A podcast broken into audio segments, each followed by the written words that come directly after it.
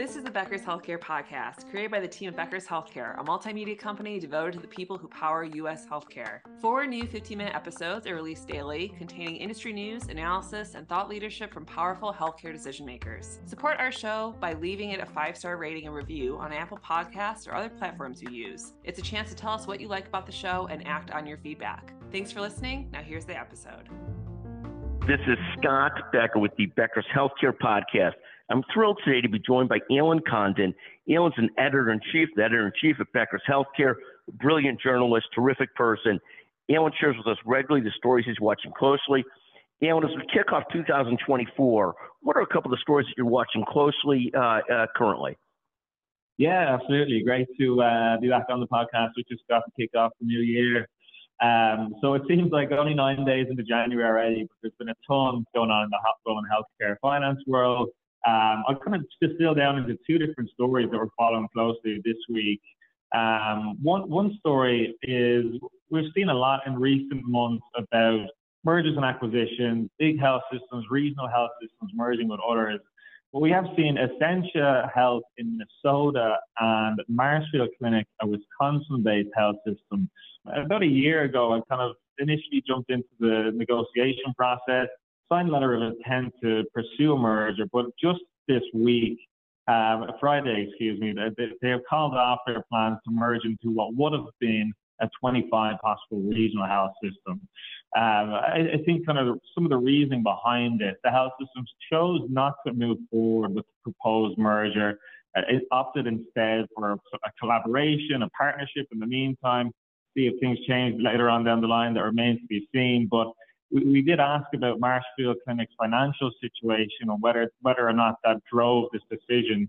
Um, Essentia Health person confirmed that Marshfield ended ended November 2023 just about breaking even, but at the start of 2023, really went into the year with a minus 5.4% negative operating margin. Um, we we also saw some reports about it really scaling back employee pay and benefits. Um, I'm assuming all of these things, including at the executive level. Um, so it essentially just barely broke even in fiscal 2023. Regulatory reviews did not affect the outcome. Um, but I just, again, we're, we're expecting to see from numerous reports a real uptick in mergers and acquisitions between health systems this year.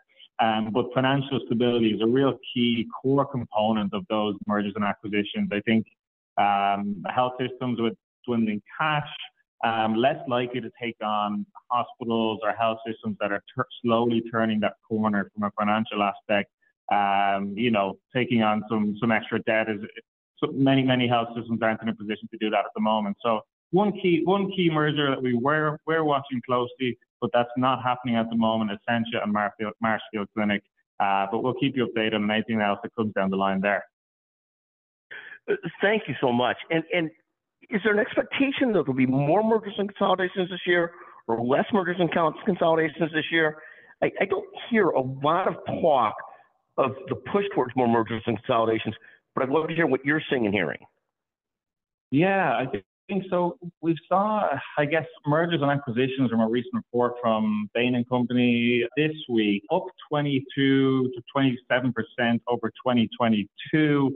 It seems like mergers and acquisitions still below what we ha- might have seen pre-pandemic, but I think health systems are really going to be a lot more strategic in the other health systems or hospitals that they choose to pursue in, in terms of an, an acquisition or a merger. So on the rise over last year, but again, maybe I should make that clarification, maybe still historically below um, pre-pandemic norms.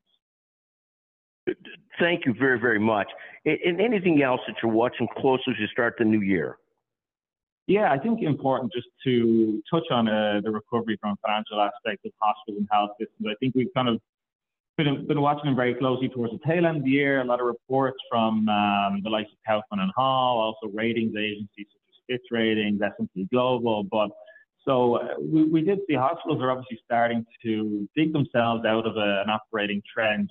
Um, average margins are gradually improving month over month.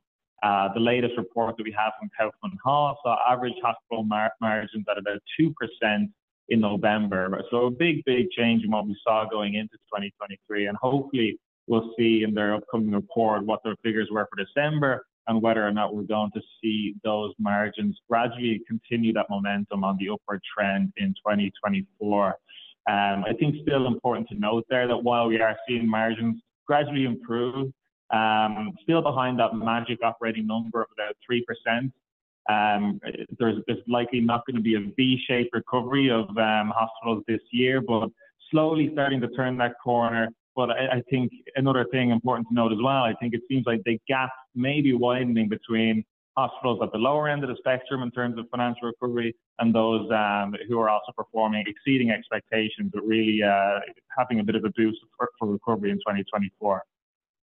Thank you. It was sort of comforting to see some return to normalcy or close to it on margins last year, but but still a long way to go to sort of proclaim the health system's sort of financially healthy and really sort of thriving versus just surviving. But but no, couldn't echo your words enough. And we hope for for 2024, and we'll see how it goes. Alan, thank you very very much. Anything else you wanted to share today? I think that's it for me, Scott. Yeah, kind of fantastic to touch base again, uh, kicking off 2024 with a bang. And um, yeah, hopefully, as you said, and as I said, we'll start to see a bit more positive news in terms of turning that corner for hospitals and health systems this year, gradually improving rather than uh, that V-shaped recovery, like I said. But uh, hopefully, we'll start to see some more good news as the months progress this year. Thank you very, very much. Again, Alan Condon, Editor in Chief, Becker's Healthcare. Always great to visit with you. Thank you so much for joining us today. My pleasure. Thank you, Scott.